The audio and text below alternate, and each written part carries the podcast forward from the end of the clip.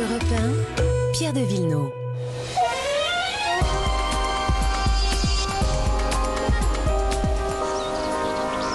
Il s'occupe de vos fleurs, de vos arbustes, de vos buissons. Bonjour Laurent Cabrol. Bonjour mon cher Pierre. Aujourd'hui, on va parler du pétunia puisque c'est vraiment la fleur d'été euh, par excellence et il y en a plusieurs espèces d'ailleurs. Oui, ben, fleur d'espèce. Vous avez raison de dire que c'est la fleur de l'été parce que avec le géranium, c'est euh, certainement la fleur la plus vendue pour l'été, pour les balcons, pour les terrasses, pour les jardins, surtout pour les balcons et les terrasses. Le pétunia, c'est une fleur qui est mignonne, qui est Mhm. gentille, qui se laisse cultiver toute seule. Alors vous me demandiez les espèces, c'est là encore une bonne question. Décidément, vous posez que des bonnes questions.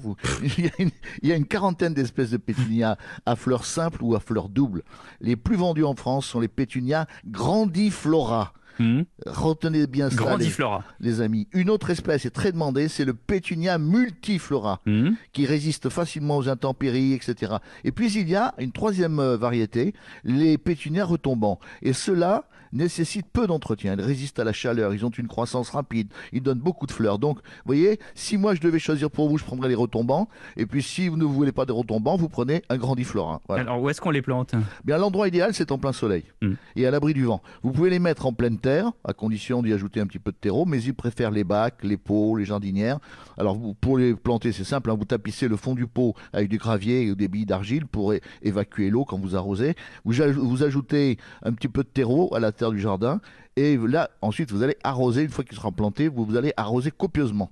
L'eau va partir, ils seront bien dans l'humidité et vous attendez. Il faut mettre de l'engrais? Ah oui, ah oui. Alors là, ah oui, ah oui. Le pétunia a besoin d'être nourri. C'est comme vous, vous, êtes un grand garçon et d'un mètre 95 parce que, hein. parce que vous avez bien, vous avez beaucoup mangé. Bon, eh ben, le pétunia, il a besoin d'être nourri abondamment. Si vous voulez conserver les pétunias de juin à octobre, car ils vont jusqu'au mois d'octobre ou même novembre, certains, les miens vont jusqu'en novembre, il faut leur apporter de la nourriture une fois par semaine. Et Voilà. il, faut, il faut surtout très très bien l'entretenir. Bah, il, il est assez facile à entretenir quand même. Il suffit pour nous de supprimer régulièrement les fleurs fanées. Ça n'a l'air de rien ces fleurs fanées, Hmm. mais elles, elles éliminent euh, en quelque sorte le l'ombre, le soleil, tout ce qui peut permettre à la fleur, à la fleur belle, belle qui est en pleine Mhm, forme, mhm. à cette fleur de, de s'épanouir.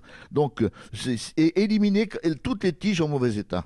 Il y a peu de maladies en fait. Hein. Il faut savoir qu'il y a peu de parasites. Euh, il y a quand même des pucerons qui, qui semblent bien les aimer. hein. Comment Les- on fait pour les éradiquer? Bah, alors là, il y a un moyen euh, sympathique. Bégon vert, bégon jaune non, non, non, non.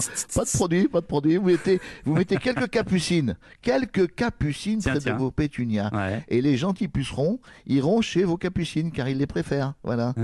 Enfin bon, ça, ça arrange pas le truc pour les capucines du coup. Bah, les capucines, non, mais enfin bon, elles vont venir manger les pucerons et vous serez peinards. Avec qui marier ces, ces, euh, ces pétunias Si vous voulez les, en mettre à, à côté des géraniums vivaces, c'est pas mal. Ou l'anémone. Sont vraiment des compagnons qui nécessitent la même exposition, le même arrosage, le même entretien. Donc vous allez vous régaler.